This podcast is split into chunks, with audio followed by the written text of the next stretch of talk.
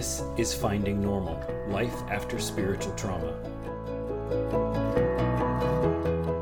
Thank you for joining us as we focus on healing, finding God, and feeling a little less crazy in everyday life following a toxic faith experience.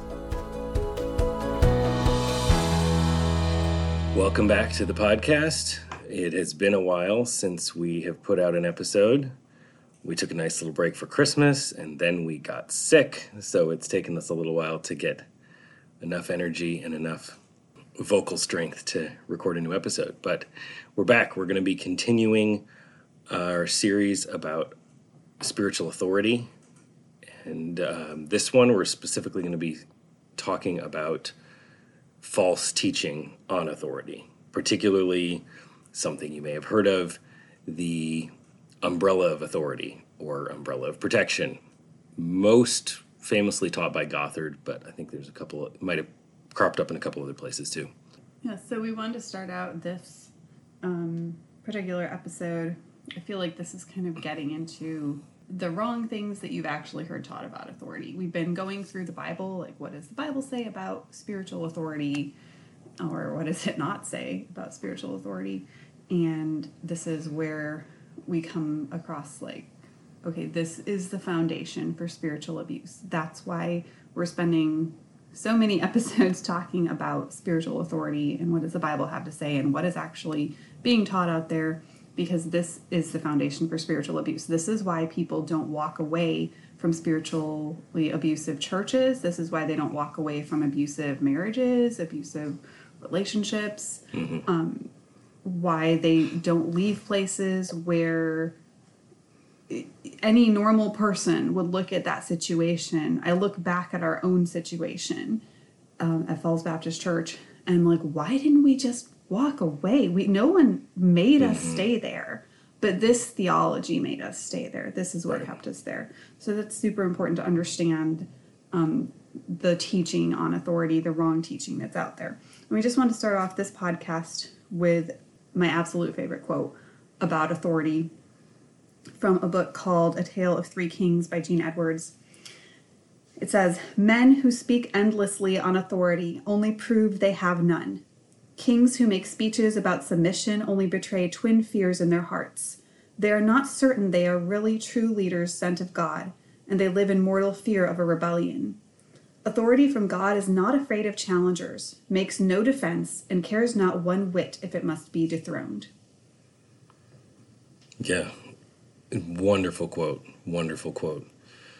Um, I just love the first part of that. Men who speak endlessly on authority only prove they have none. Whenever something like this comes up and people start talking about, you know, the authority or, you know, get under, it's like that always pops into my head.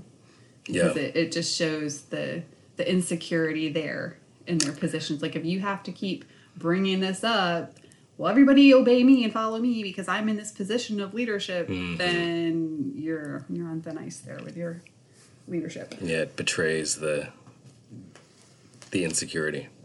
Okay, so we're starting off with Gothard, and then we're gonna go through all of that because so much of that was even though he was an IFB, so much of that was really just bought hook, line, and sinker, and it's taught by so many pastors. That's basically Gothard's teaching.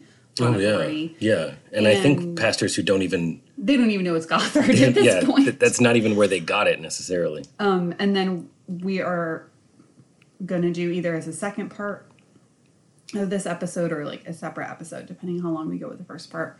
We're going to talk about what we experienced, which was basically Gothard 2.0 mm-hmm. at Falls Baptist Church, Baptist College of Ministry. They call it something different, but it's basically the same thing. And we're going to talk a little bit about that.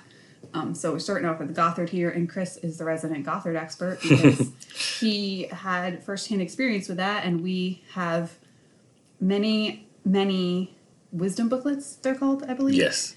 And we have wisdom booklets. We have conference from, notes. Yes. So his parents so. saved all that. So thank you to them and have given us those things. And then um, I've got all my notes from our time at um, Falls Baptist Church. So we're we're not just um, going off the top of our heads here, we are we we have these things in our um, research boxes Yep. in the closet, and We we, have fold done it all our research. If there's one thing we're really, really good at, it's research. So well, hoarding paper first of all, but yes, Yep.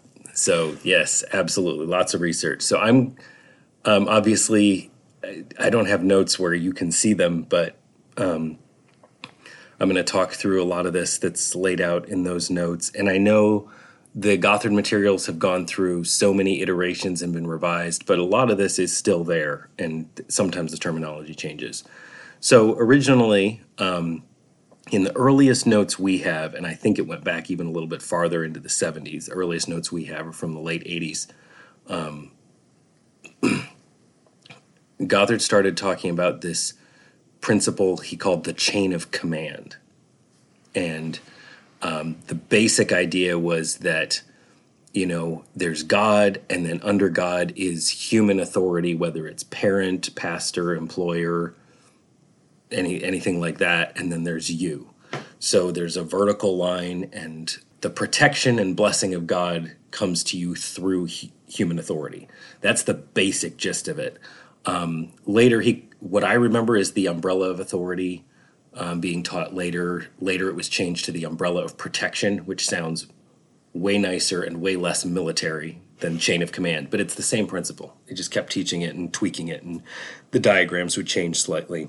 and I think he probably swiped it from somebody because I've seen because it does show crop up from other sources. Yeah, like there's a different version where it's kind of like a Gothard promoted like the the household version where like the father is Right, the, father was definitely the big human father, authority. husband.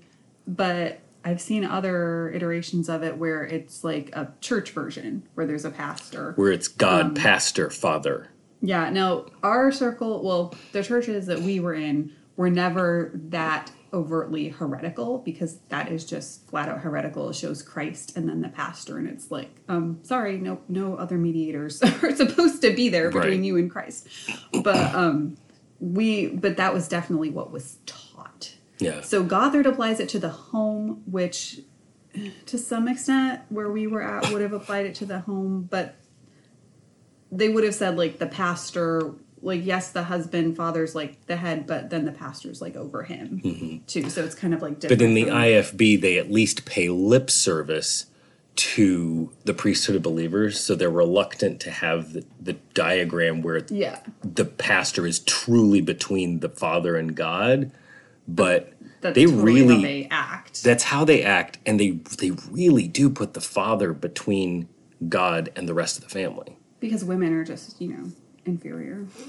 Hmm. Women can't have a relationship Heresy. with God.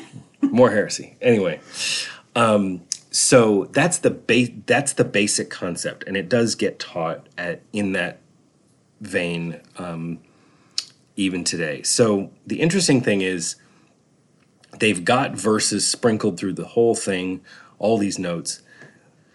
They've got verses for god being the ultimate authority. Obviously nobody's going to argue with that um, they've got verses and we'll go th- I'll go through some of the v- specific references they use. They've got verses applying to, you know, how you're supposed to be under authority. Um, interesting what verses they pick or can find in the scripture to try to justify their point. The interesting thing to me is there was no scriptural evidence given for God establishing this quote unquote balance of power where there's family, church, and government set up as a balance of power they didn't even put a scripture reference because that's not a scriptural idea. You might be able to make a scriptural argument for the formation of human government based on Genesis 9. Um, and obviously, the family and the church were created by God at the two different times, but there's no scriptural evidence for them being this balance of power, this, you know, these three three organizations or three seats of authority used as a balance of power in the world. it's just another attempt just by people to it up. systematize something that it's not I mean, there. yeah, It's just not family family and church are there as kind of entities, but not as some kind of power structure. Um, they do I'm, I'm trying to be as fair as I can with them. They refer broadly to Israel's Israel's national structure as like there's elders, there's priests, and there's the king. So there's like three parts to that their authority structure. So now there's three parts to ours, but it's a big leap. And honestly, God never dictated that structure, especially in the New Testament. There's Christ was supposed to fulfill all of that. There's no we don't have to be Israel. Um, so that's it's just a, str- a big stretch. Now, the one scripture evidence that they try to say like this is where the umbrella idea comes from. No, I, I've never seen umbrellas mentioned in the Bible, but the I saw a funny meme about that Yeah. on Instagram where it said, you know, the guy was gonna name it umbrella, but he hesitated. So it's an umbrella. umbrella. Yes. I was going to say, if the Bible had originally been given in England, where it rained all the time, maybe there would have been umbrellas in the Bible. But anyway, I digress. um, so the one passage they go to is um, Psalm 17, verses 8 and 9, where it says God hides us, or us is, a, is an application. God hides Israel under the shadow of his wings. Kind of, you know, that idea of a hen spreading her wings to protect her chicks. And God protects us like that. But that's referring to God. It's referring directly to God. So this insertion of human authority is just somebody's idea. And that is also I'm not looking at the passage, but just looking at that, it's it's an action on God's part, not an Right. action on our part to put ourselves under his authority.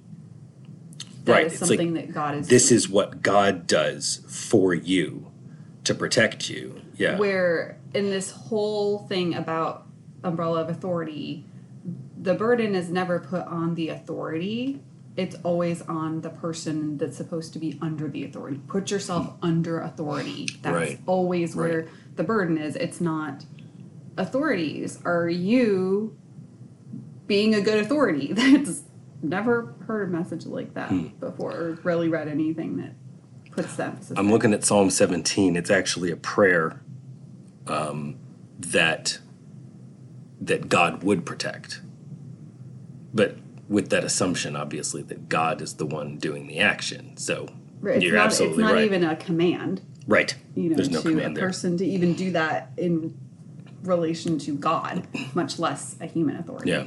Um, another terminology I came across, and it it sparked my memory. I heard this term a lot growing up in the Gothard circles. Was the term hedge of protection, which is again maybe in a psalm somewhere. I've heard that prayed so many times. Um, Right. Like I never knew where It's it the from. I think it's in a psalm somewhere because I think it and it's also referenced in Job. Um, but I think in Job it's it's Satan telling God you've you've put a hedge around Job. Like you put a wall around him. I can't touch him. Um, and so that there but again it's a concept of something God did. Job didn't ask for that.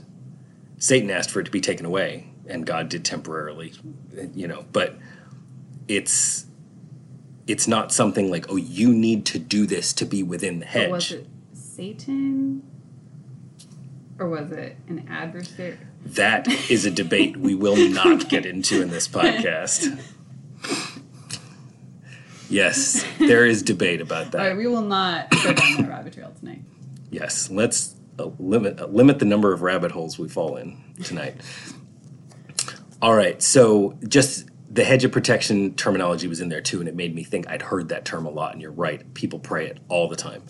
Um, but again, it's an action by God. It's not something someone has to submit under and to be in the protective spot. It's just like funny Gothard the things that it. people pray because it's like you have to sound more spiritual when you're talking to God. Like God doesn't Yeah. know all the just random crazy thoughts that go through your head all the time. Mm-hmm. Like you have to show off and put on your spiritual language for God, but He knows that. or for the people who are listening do you pray to God. Yeah, mainly that probably. I do think we should normalize talking to God like he's a normal person. Like there's really no reason to put on your fancy language. God knows who you are. God understands you. So just you know, anyway, I digress again. Um, that was probably a more important digression.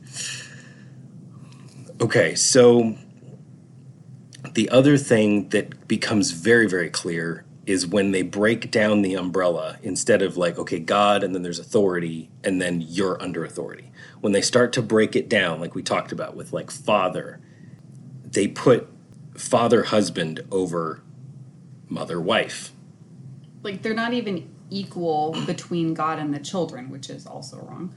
Um, Right. it's yeah, And they they they stick problem. that verse right in there about the man being the head of the woman, which I'll just put out there is just a misunderstanding of what the word head means in Greek. So in Greek, the idea of head, so it says Christ is the head of the man, you know, the man is the head of the woman. Um, I think it goes the, it goes the other way. The head of the woman is the man, the head of the man man is Christ, and the head of Christ is God the word head does not mean does not carry the weight of authority like it does in English. What it's talking about is source. So obviously God created man, God created woman out of man. Read Genesis. That's what it's referring to. It's referring to that source, the order of creation. Eve was created out of Adam's rib. That's what it's referring to. It's not referring to some hierarchy that exists. Um, I think you'd be hard pressed to stay orthodox and non heretical and argue for a strict hierarchy between God the Father and Christ but without that's diminishing really his how deity. People think about But it. a lot- yes, because people we do say think it about in it that, that order: God the Father, God the Son, and God the Holy Spirit. Obviously, God the Father is the most important. I mean, that's so wrong. Like, and I mean, the Holy Spirit is very ignored Right. in many. But if you circles. believe in three persons They're all equally deity, right. then that's not a And hierarchy. yes, Christ submitted to the will of the Father, but that wasn't the God the Father beating him over the head. Like, you better obey me or you're not. blo-" Like, it was a choice because if it wasn't a choice, then his sacrifice would have meant nothing. right. And yeah, anyway, that. Man, lots of rabbit trails we could go down tonight. Right. But just that note that there has been a fundamental misunderstanding of the Greek the Greek concept of headship through a lot of Western society for a while now. Um, there's I can link a really I can link to a book that has some really a really good article about that.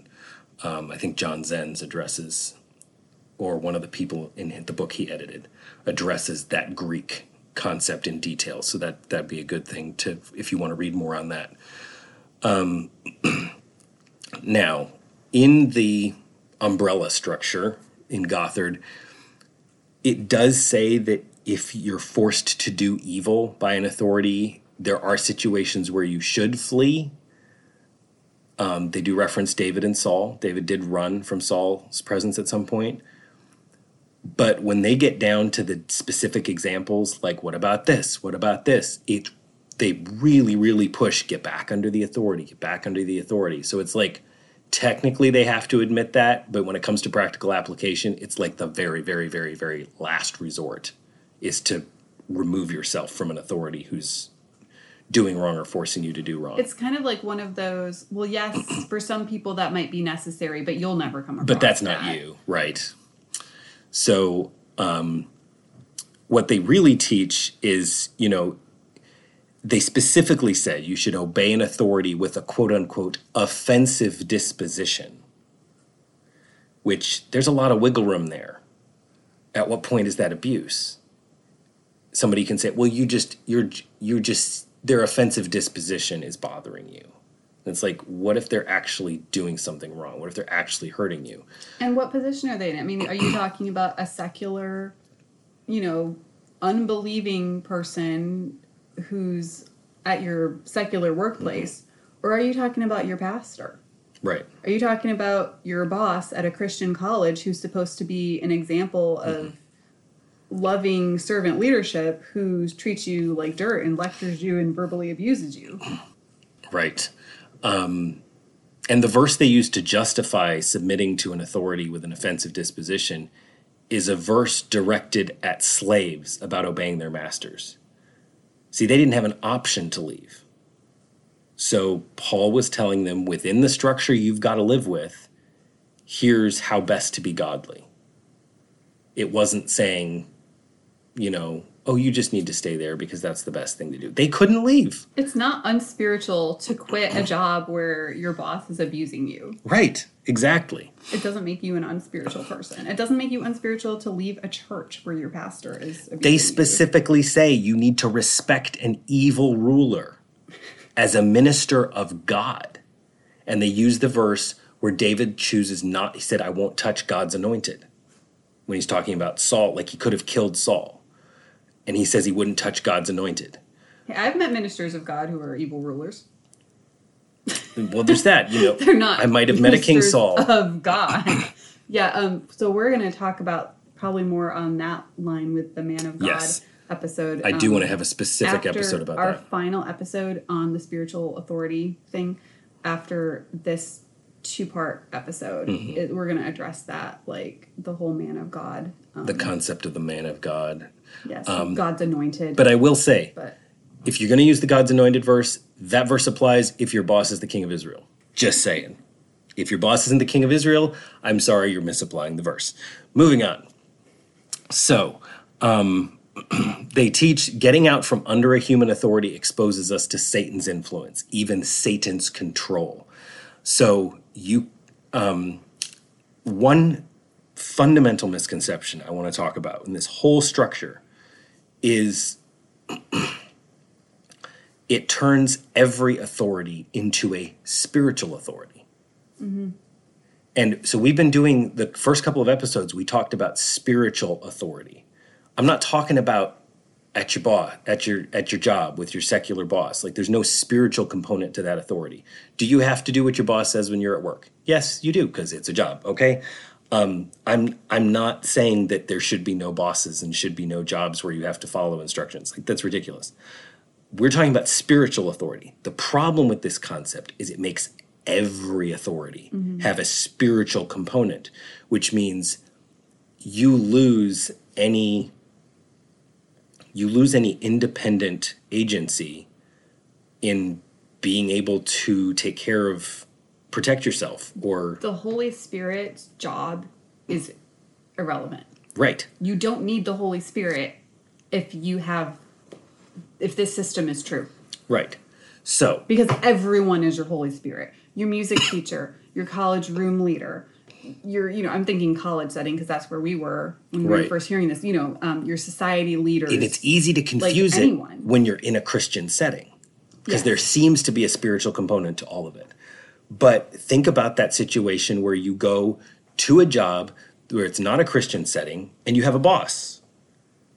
There is no spiritual component to that authority. It's just functional. Like that's how your work works. Somebody's the boss and they tell everybody what jobs they're supposed to do and you do your job and you hand in your paperwork and whatever you have to do. You know, that's just how a job works. There's no spiritual component, but this whole umbrella of authority concept, it confuses the spiritual authority and the, if I can call it the secular authority. It's it's really messy when they get into government stuff, and I'm like, don't try to put a spiritual Well, component into the government. You know, I'm sorry, it, I- it just it just is what it is. I love how they. I maybe shouldn't bring this up because this is political, but I'm going to. Um, I love how people love to talk about like when there's conservatives, like when the Republicans are in charge of the country. It's kind of like all spiritualized. And everybody but- talks about Romans 13. But then when the Democrats are in, it's like, oh yeah, we should pray for them, but obviously what they're saying is evil and wrong. Well, you either believe it or you don't believe it. You're, so hypocritical. yeah. And we're not either, so we're just saying. I'm just saying. but yeah. I, yeah, there's there's charities I have stopped giving to because they like made certain past president out to be this like great man of God, and I'm like, nope, you are not getting our money. No, I'm sorry. anymore. Presidents will give money to presidents are not in, yeah, presidents are not in that position. So, a few biblical facts to bring back against this umbrella heresy. I'm not the only one who calls it that. Rebecca Davis calls it that in her book. We'll link that down below. We'll talk more about that later. Um, now, you can still be under God's authority. You can follow the Holy Spirit and not be under a human authority. The Holy Spirit is the one you're supposed to be following. He's the one who's got who guides you, not a particular human authority.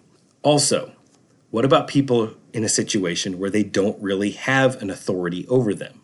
There are government laws that we all are supposed to obey. The Bible's clear. You're supposed to obey the government because, you know, but you're, you're not supposed to go rebelling against the government um, as long as they're not telling you to do go against what God said. Uh, yeah, I had a conversation with a pastor and not a spiritually abusive pastor at all actively preached against spiritual abuse. That was great. But he used, he brought up the umbrella of authority illustration in a sermon. And I about, I don't know, fell through the floor, hit the roof, all those things, major anxiety attack, huge trigger for me because this teaching is the foundation of spiritual abuse. Mm-hmm. Even if it's not an abusive leader teaching it, mm-hmm. it is the foundation of spiritual abuse. Right. and so i i am not one I, i'm very hesitant to approach people because of our past and getting chewed out by you know people and stuff. So i don't i'm not a confrontational person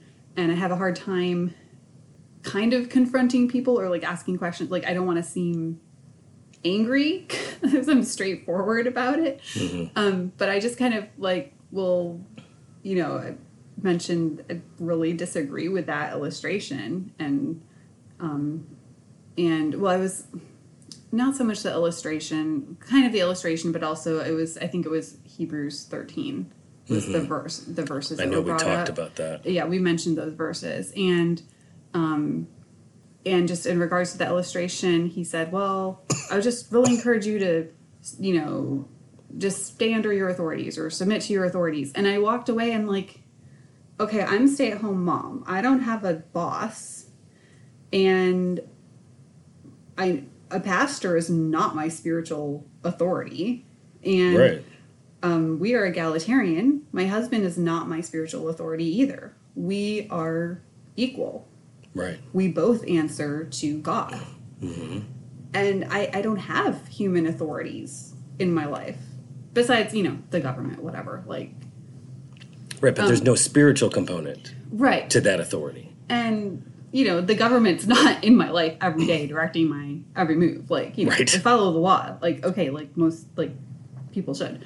Um, but it just kind of leaves you like especially it's i don't know it's kind of like people think especially women like this is such an antiquated patriarchal viewpoint and it's not even it's not just christian like it's it's Right. very it's just the antiquated worldview of women Right. like well women have no purpose don't have any direction without a man to tell them Yeah. you know what to do basically And we'll definitely talk about patriarchy at some point, but the, the Jewish and Greek culture at the time of the writing of the Bible, in the New Testament, was very patriarchal. That was just the culture. And again, like I said, that culture also had slavery in it. And that's sometimes Paul Paul is addressing things in a way like here is the better way. Here is God's better way to function. So, and sometimes it's within the cultural constraints you've got, but you can see the truth that's there. Um, and it's very clear the Holy Spirit leads individual believers. And you can't get away from that. So, you know, I think people have overdone it on the authority structure that was just inherent in some of the culture and not not really clued in on what was God saying. yeah i mean And that's why we tried to focus on those in a in one of the past episodes like here are all the things the Bible says about spiritual authority. Right, because you can't have these things. This umbrella thing can't be true, and keep some of the verses that are in the Bible. Right. You know, they're not going to quote those verses in this because it doesn't support their argument. They cherry pick the ones that do. Mm-hmm. But you can't just be like, oh, well, obviously this little thing that I made up is true because I cherry picked these verses, and those other verses are just misinterpreted. No, you don't get to do that. Right. And there's one phrase I wrote down verbatim out of the notes uh, or out of the, one of the wisdom booklets. It said, anytime you have power from beneath. So, from going the, the quote unquote wrong way in their umbrella structure, anytime you have power from beneath, it's rebellion. So, it's sin. So basically, with that one statement, that eliminates any possibility of the Holy Spirit leading individual believers. The only way God can lead is through the authority structure, through the chain of command. So the Holy Spirit, they just cut out the Holy Spirit entirely, which means, yeah, you got to throw out those verses in the New Testament if you're going to keep your umbrella heresy.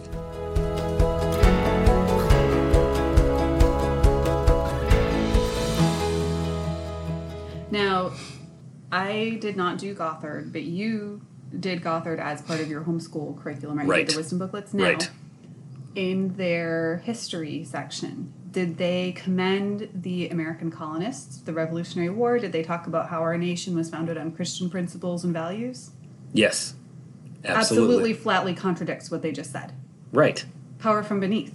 The colonists were under the king's authority, and they rebelled against that. And in their booklet, they have this paragraph where they they talk about these detailed legal historical facts where there's this one thing that theoretically the king of England did something to sever his authority over the colonies before they rebelled. And I'm like, right. I love the grasping straws Right. of justification. Um, so I, you know, again, I'm not a Revolutionary War historian.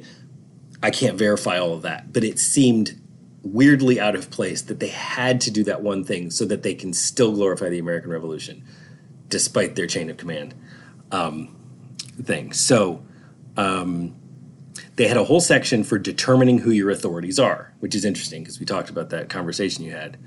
So for family, it talks about you know once you're once you're older and married, your your parents can serve as like a chain of counsel instead of a chain of command, where your parents can't tell you what to do, but basically you should still listen to them. Like they really want that structure to be there. Um, now it does say you're under your parents until married. No cutoff on that. No age cutoff on that, which is you can't be an adult until you get married. You can be 21 or you could be 51. Yeah. Now, the interesting thing is, they didn't explicitly say it here, but I do know based on Gothard's teaching, if you're a girl or a woman, then you're not under your parents, you're under your husband. You never get to be an adult, uh, basically. And the young men, once they get married, then they get to move up the totem pole and be over people instead of just under their parents, basically. There is um, some of their materials, I did not remember this. Some of their materials even lay out a detailed plan for how the chain of command works with multiple children and how the child's birth order indicates their propensities and their place in the structure. And I'm like, oh how about individually created uniquely by God to serve a particular purpose? I mean, whoa, this, I mean, really specific stuff. And it's really funny that this whole organization was headed by somebody who was never married and never had children. Yeah, yeah. We, makes me needs to be think of that up statement. It makes me think of that statement everyone's a child rearing expert until they have children. hmm, interesting. So, uh, on determining who your authorities authorities are, so that was family. So when it comes to determining government authorities, they quote Romans 13. Um, I could just read my notes in this point. Duh. Romans 13 is about telling believers you still have to obey government authorities. Be, even though they're not spiritual, even though they're not part of the body of Christ, follow the government laws because God is not concerned with a with a political kingdom basically. But do you, know- need to follow Do you know how many religious ministry, whatever leaders I have ridden in vehicles with who do not follow the speed limit? Oh, yes. Yeah, somehow, you know, we we need to follow the government, but But not the speed limit. That's not like speed really limit's the not important. You know, well then then you get into the unfortunate situation where people who are technically in spiritual leadership decide that they know better and they decide that paying their taxes is wrong somehow I even though Jesus paid the Roman taxes which I've got to say the Roman government is probably worse than ours so You can Anyway. disagree on principle, but Right. still do what you're supposed to do. but the Bible is pretty clear about government so oh, and as far as the speed limit thing, like I know some people will be like, "Well, you're a legalist if you follow the speed limit." Like, okay, whatever. I'm not talking about people going with the flow of traffic. I'm talking about people just deliberately speeding because they can. Yeah. Now, when it comes to determining who your authorities are and they get to the church section, of course they use the mistranslation of Hebrews 13 17. We've talked about Hebrews 13 17 in a previous podcast, so I'm not going to go through all the ins and outs of that again. But that's the one that in the King James Version it says, Obey them that have the rule over you and submit yourselves. But the force of the Greek is actually quite different than that. This is a huge, you know, Anglican pro King James translation dealing with the English monarchy. Um, but it's the idea of allow yourself to be convinced by the people preaching the truth that, you know, evaluate it and be open to God showing you truth through other people, basically. It's not, it does not have the, this obey and submit force that it comes across in the, in the King James and in some of the other translations as well. So we discussed all the pieces of that in detail in a previous podcast, but that's the cornerstone of their idea that you submit to the church, to the church leaders. Um,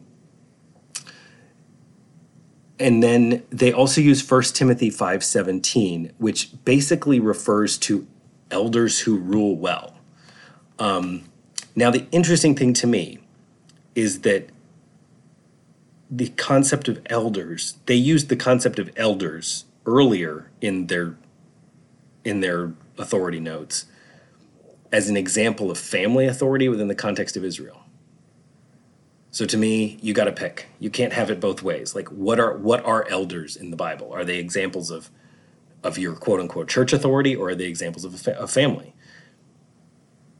Uh, so it's just inconsistent. They're just cherry picking verses to support what they want. Um, we could talk about the concept of elders within a church and what that even means, but that's again, it's another rabbit hole. It would take a while.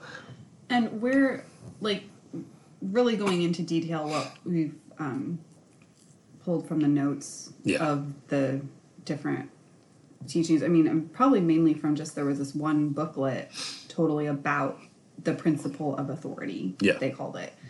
And I've never been in a church that was just a church, not a college, school setting, whatever, mm-hmm.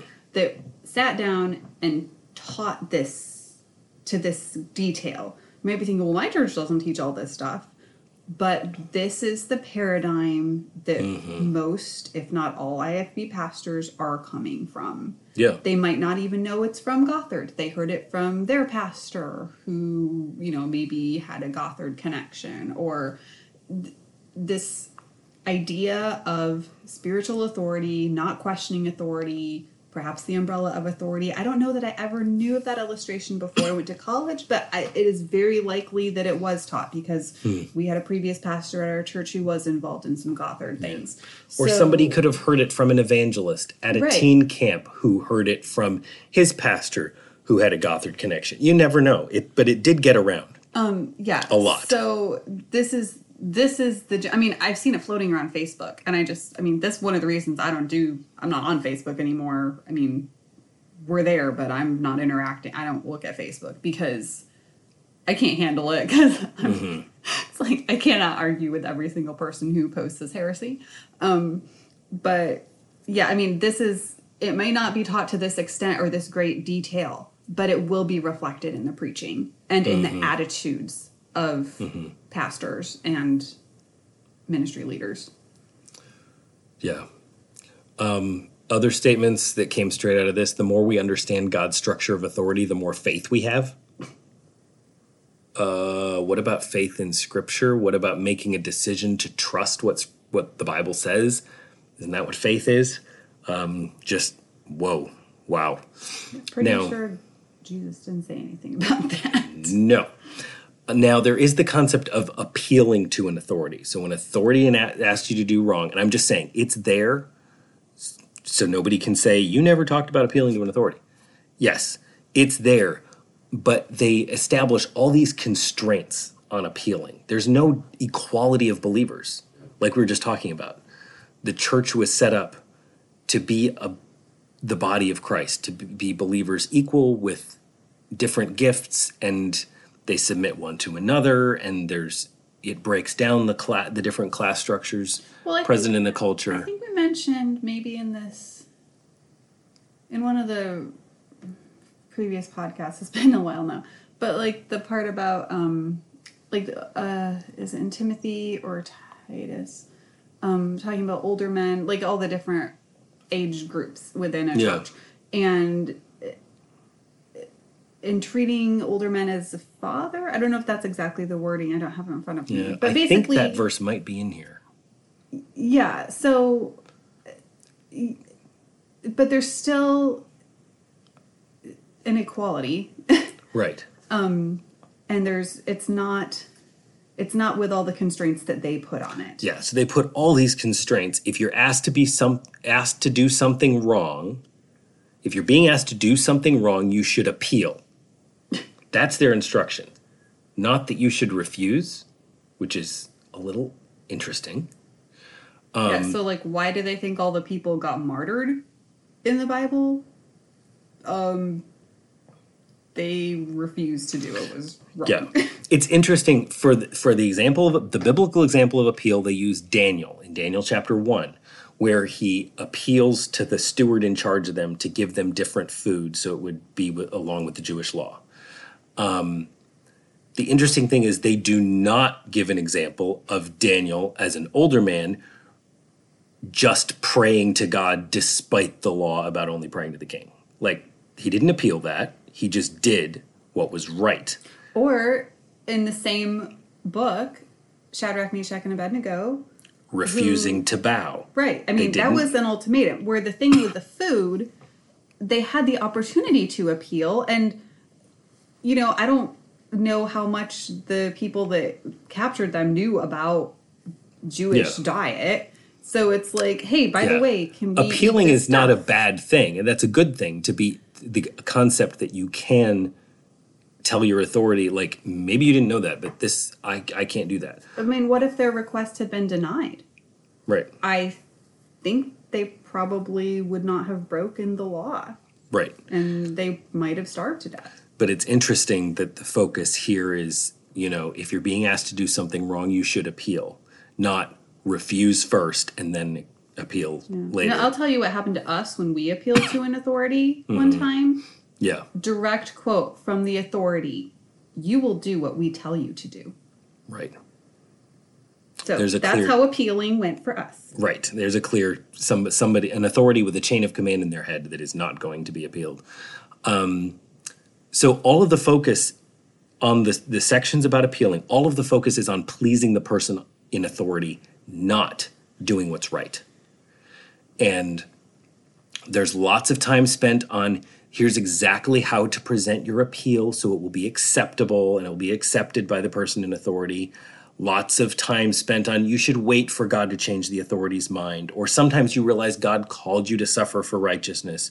Or make sure your appeal wasn't rejected because you presented it incorrectly. Basically, you didn't follow the steps prescribed in their curriculum. And there's a tiny paragraph at the end about sometimes it's wise to flee from an authority. So my mind immediately goes to what about a situation where you're a woman in an abusive marriage or children who are being abused by a parent? Not get out, do what's right. You spend all this time trying to please essentially the abuser. This is terrible for an abusive situation. Well, and It's what awful. about even a situation, to use a biblical example, like Joseph and Potiphar's wife? Mm-hmm. Um, he should have appealed, um, hung around so that she could assault him or make more serious allegations against him or or what Mm-hmm. you know i mean what was he supposed to do everybody all the preachers i know were like good for joseph for running but then they want to be like oh no you should because she was his authority Right. He was a slave. and how many young unsuspecting children or teenagers have been put in that situation i mean most of them don't even know what's happening to them when they're molested or by an adult because of being so sheltered but Right. You know, they just want to please their authority. That's what they've been taught to do. Because Right. that's more important than fleeing evil. Yeah, that's the terrible thing about this. So I'm sure if if you've been taught some if if you've heard some of this teaching, it may not have been taught to this degree, but this is where it's coming from. This is the extent to which they believe in that chain of command. Um, now, I'm going to run through some of the scripture passages and make some comments. These are scripture passages that they have in their material. I just pulled a few of the main ones out because they were they were scattered all over and the different presentations were different. So one of the big verses is in Luke 7 where Jesus heals the centurion's servant. The centurion says um, you know says you don't need to come to my house. He's show, he's actually showing respect for God and for for the Jewish God and for the Jewish understanding. He's like you don't need to come to my house. You know, I tell soldiers what to do. I'm sure you're powerful enough that you can command something to be done and it'll be done. Now, Gothard's curriculum says that, I mean, and it is true, Jesus said the centurion's faith, he'd not found f- faith that great in all of Israel. Gothard's curriculum says that that's because of his understanding of authority, structure, and God's plan. What? Nothing to do with Jesus. Yeah. His faith, his faith was in the fact that God must be more powerful than Rome. He served Rome, and in the Roman system, somebody in authority like him can give a command and it's carried out by other people without him being physically present. And so he th- he thinks God must be bigger than at least as big as that. God has to be bigger than what I know in Rome. So Jesus, you have to be able to just say it'll be done and it will somehow be accomplished. That's his faith was that God was bigger than Rome. That's my explanation of it. But in when I'm looking at it, that's his, his faith is not in the understanding of authority structure in God's plan. He didn't think that God ran things like the Roman army. And also, there's no indication that this authority where you can say something and it will be done extends beyond Jesus or beyond God. I mean, just because Jesus can command somebody to be healed of an illness somewhere doesn't mean that Roman authority structure is how God works. That is not what that says. So they've taken, I think they've done one of these things. I've seen it happen in other passages. People misinterpret a passage because they take the illustration that's used and confuse it with the truth. Well, we mentioned that in our courtship episode Yes. about Isaac They confuse Rebecca. the actual truth with the illustration that's used. Right. And they fixate on the illustration as the truth, which is not what's there. Um, but anyway, the Luke 7 one, that you'll see that example. And if you've heard someone preach on a, the umbrella of authority or God's plan of authority or whatever, you're probably going to hear Luke 7, most likely. I thought that was so bizarre the first time I heard that, and we'll get into that because you weren't used to it. Part. Yeah. yeah. I was kind of like, what? Where? where is he getting this? I'm really Right. lost about this, and that was as a Mm-hmm. you know upperclassman in Bible college. I was super confused by Yeah. where that was coming from. So anyway, I mentioned they talk about Romans 13. Obviously, that deals with government. That does not deal with spiritual authorities. um, which don't exist, but yes, Yeah, we'll get there. Um, we have gotten there. We talked about that. Right, we did talk. We talked about that. I'm sorry. Um, it's been a little while.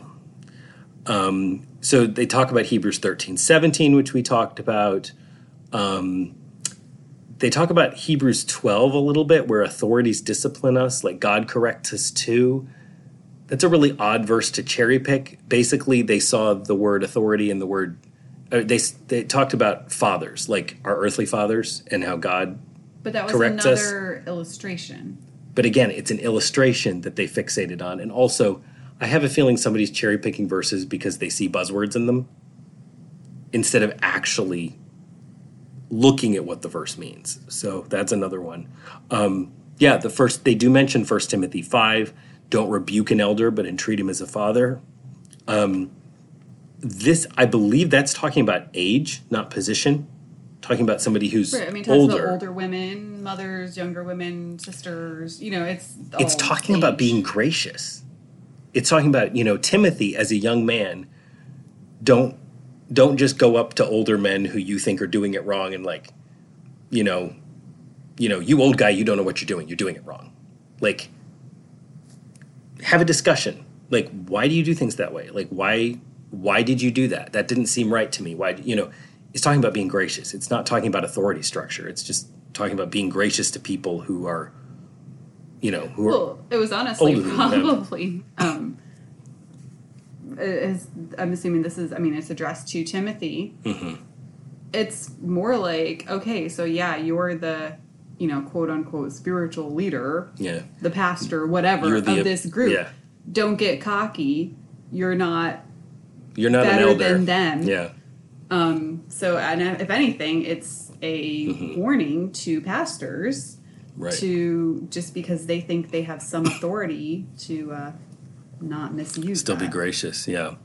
Um, they they quote Ephesians six nine, which is an instruction for masters and slaves. Like I mentioned, maybe you could come up with application for today, but it's tricky because, like I said, they had an existing cultural structure they couldn't change. And Paul's trying to give them instructions on how to treat each other with respect. He gives instructions to masters and slaves, not just the slaves, by the way. And it's a stretch to just apply that to how employees and employers should interact because that's it's not the same context. Well, and definitely should not be applied to anyone. I mean, slavery still exists, True. and yeah, but it's not something that people are just supposed to accept as their lot in life. Right. yeah, it doesn't mean it's like oh, you just just live with it because that's where you are, um, and it can't be applied to, in, b- more broadly, really. So in the Book of Acts, they do they do concede the point that you should obey God over government because the, the, we ought to obey God rather than men. That verse. Um, so I love that verse, but yeah, they they don't think that it applies to, you know, spiritual men. It only Right, applies to the government. only applies to government. It's like You know, if you quote that, if your you know your pastor or your boss at a Christian institution tells you to do something, and you quote back, "Well, we ought to obey God rather than men," they'd probably be like so freaking mad at you because how dare you use the Bible against them? But of course, they can- to use that. They can use that first to not obey things to, that the government says to do for whatever reason. Um, you know, sometimes like, with very like little not justification. having, you know, services during a pandemic or things like that. hmm am I getting political again? I'm sorry. Um, there's also Acts 5 with Ananias and Sapphira. They use that as an example. That's tricky because their sin there, the sin they were judged for, had to do with trying to deceive the Holy Spirit, not a human authority. It was in front of a human authority, it was in front of one of the apostles. The other thing to keep in mind is, Is we don't have apostles. right. Um, At least in the IFB, we don't have apostles. Right, right. I will not make assumptions. I, yeah, wh- the 12 apostles are not living today. So you can't really just take Ananias and Sapphira's account there. Also, the Bible says some things about him. It talks, it rebukes, they're rebuked for relying to the Holy Spirit. That's what they're rebuked for. And you can make another mistake of taking a narrative story and drawing all kinds of application because of what you think but it doesn't say that. It says that they were judged for lying to the Holy Spirit. They thought we could trick God. Which makes you think that the Holy Spirit is actually like a really super important part Right. of Christianity. Wouldn't it though? So why are we trying to replace him with this authority umbrella thing? Mm-hmm. Because um, you're trying to take his place. That's kind of a really serious thing. Yeah. I think Acts 5 is a good place to leave that. it's a good place to leave. That was the last passage I saw referenced in the Gothard notes there. So um, that is essentially the Gothard IBLP teaching on the umbrella of authority. You might Oh, have heard it in a zillion different forms. What IBLP stands for, so that people, if they were I, IBLP is one of the acronyms that I knew it as. That was Institute for Basic Life Principles. It has also been the Institute for Basic Youth Conflicts. The Advanced Training Institute, or ATI, was something that we heard that acronym a they lot. had um, a program for guys called Alert. yes, they had Alert and Alert Cadets, um, which is a program for young men. Um, it's kind of a paramilitary thing. Um, they did have a program for young women called Excel, I think. I don't know if that reached beyond their summer, their yearly summer conferences like Alert did, or if it was just something they did during the conferences to keep the to keep the girls busy while the guys did the really important stuff, basically. I had friends who um, were involved in some of their, you know, things like Mm-hmm. that and their training centers and things like that. That was kind of really my only exposure to Gothard um, Yeah. as a teenager, and they were involved in those things. So So yeah, I was I was an alert cadet for a, a number of years there. Um, you know, didn't rise through the ranks and become part of alert or anything, but you know, I'm f- I was familiar with the structure. Had friends who were in alert. Yeah, I mean, so at college, we knew. I mean, obviously, we don't know everyone's backgrounds, but we knew of, of at least one family who was seemed to be somewhat heavily involved in Gothard that we were in college. Yeah, that's true. with them. Um, but I never really heard anybody arguing with this teaching when it was presented. So I think it's Right. pretty mainstream IFB teaching, especially that umbrella of so. authority. The one pastor that I'd had that conversation with, the end of the conversation is kind of like, well, you know, I was expressing my concerns about this particular thing and um, this illustration of the umbrella. And Mm-hmm. at the end, he's like, well, still think it's a good illustration. It was like, okay then. I really think it sucks. I didn't. No, it, yeah, it's. I think Rebecca Davis hit the nail on the head um, when she titled it "The Umbrella Heresy" because there it is so unbiblical and it violates so many other biblical principles and teachings and specific verses that you just cannot defend it from Scripture. But a lot of people are used to it and it sounds right to them because they've heard it for so long. It's really scary how a really, I don't want to say like cute illustration or uh, convenient or sharp looking or sounding illustration can really take over people's thinking and overshadow the biblical thought. Like they'll read these are people who read their bible through at least once a year and they'll come across verses that flat out contradict it and they never give it a second thought because mm-hmm. oh the umbrella illustration of course that's right right. and it's really question it. scary. I mean, that's why I just hate the stuff that floats around, all the memes and whatever on Facebook about these things, or like the quotes that are just pulled Yeah. out of people's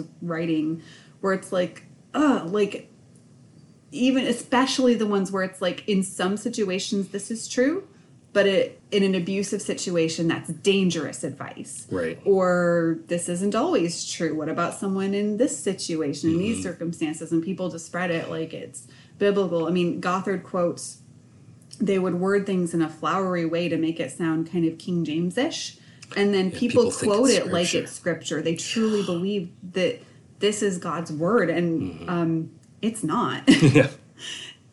so we're gonna leave that there Yeah. Let's take a quick break and then we'll come back Come- to how we experienced um, Gothard oh. 2.0.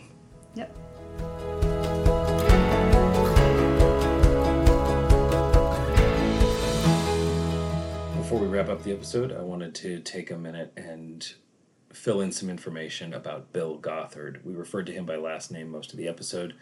Um, Bill Gothard started an organization that has morphed several times, been referred to by several different acronyms, which we alluded to.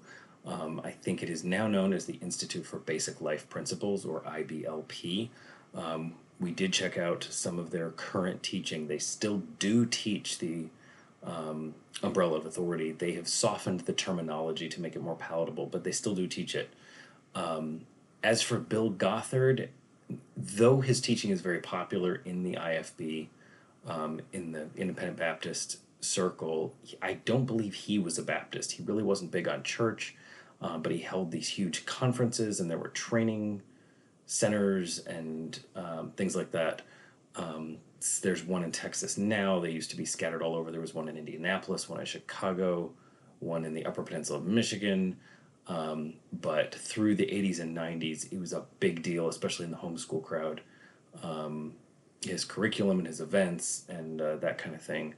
So um, that's a little bit of background about him. If you were unfamiliar, and we were just throwing these terms around um, because we're familiar with it. So that's a little bit of background there. And we will follow up in the second episode. We split this into two parts. We'll just continue our discussion uh, about how that imp- this impacted our lives. Finding Normal is a production of Grace and Peace Publications. Our hosts are Chris and Rachel Nobile. Our theme song is by the band Young Presidents. You can find us on Apple Podcasts, Spotify, or wherever you get your podcasts. For more information, contact us at graceandpeacepublications.com.